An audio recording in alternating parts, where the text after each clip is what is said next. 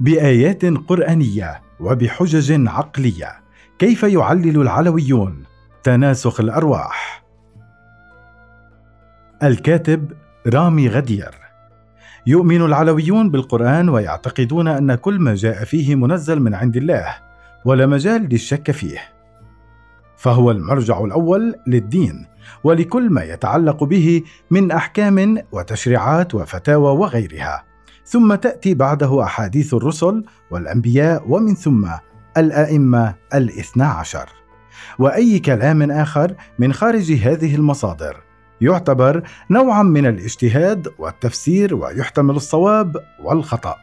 في الطائفة العلوية أطفال يتحدثون عن حياتهم السابقة، ويعتبر بعض العلويين أن هذا دليل على حقيقة وجود تناسخ الأرواح، إلا أن المعلمين الروحيين في الطائفة لا يعتبرون الأمر كافيا، فإن لم يتم ذكر تناسخ الأرواح في القرآن أو في أحاديث الرسل والأئمة الاثنى عشر لا يمكن الاعتماد على مجموعة أطفال لإثبات فكرة التناسخ، ولذلك لجأوا إلى القرآن وبحثوا في آياته ثم اجتهدوا في تفسيرها ليؤكدوا أن تناسخ الأرواح حقيقة لا مجال للشك فيها بحسب وجهة نظرهم.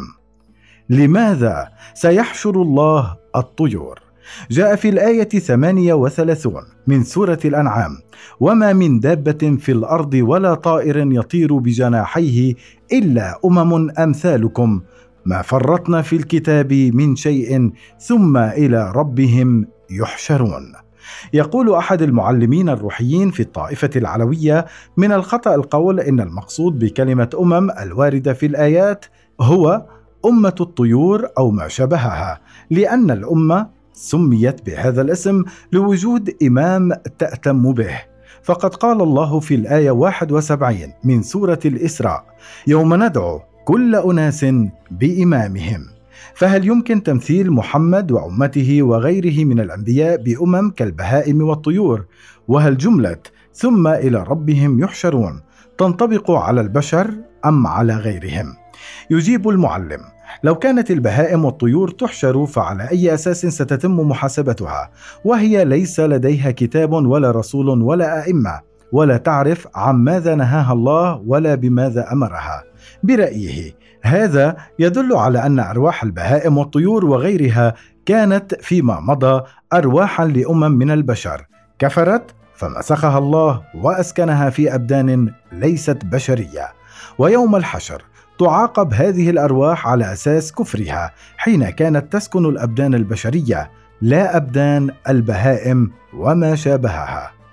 في أي صورة ما شاء ركبك. وأيضا جاء في الآيات رقم ستة وسبعة وثمانية من سورة الانفطار: يا أيها الإنسان ما غرك بربك الكريم الذي خلقك فسواك فعدلك. في أي صورة ما شاء ركبك. لو قلنا إن المقصود بجملة في أي صورة ما شاء ركبك هو أن الله يخلق الإنسان أبيض أو أسود أو ما شابه ذلك، لكان الله قد قال بأي لون ركبك بدل صورة، فالإنسان له صورة مادية لها خصائص تميزها عن صورة الحيوان أو النبات. والمعنى من الآية أن الله يركب الروح في الصورة الإنسانية أو الحيوانية أو النباتية بحسب استحقاقها. يقول المعلم: وجاء في الآية خمسة وستين من سورة البقرة: ولقد علمتم الذين اعتدوا منكم في السبت فقلنا لهم كونوا قردة خاسئين. وفي الآية ستين من سورة المائدة: قل هل أنبئكم بشر من ذلك مثوبة عند الله من لعنه الله وغضب عليه وجعل منه القردة والخنازير وعبد الطاغوت أولئك شر مكانا وأضلوا عن سوء السبيل.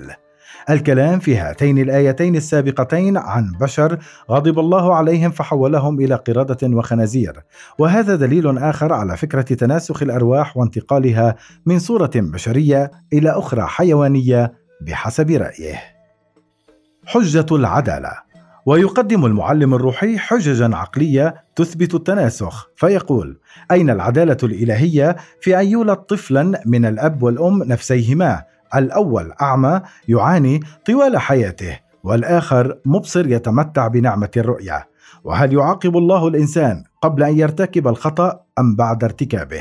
ويجيب: الإنسان الذي ولد أعمى يعاقب على ذنوب اقترفها في حياته السابقة، فلو أن الله ابتلاه بالعمى قبل أن يقترف أي خطأ لكان ذلك ظلما، وحاشا لله أن يظلم عباده.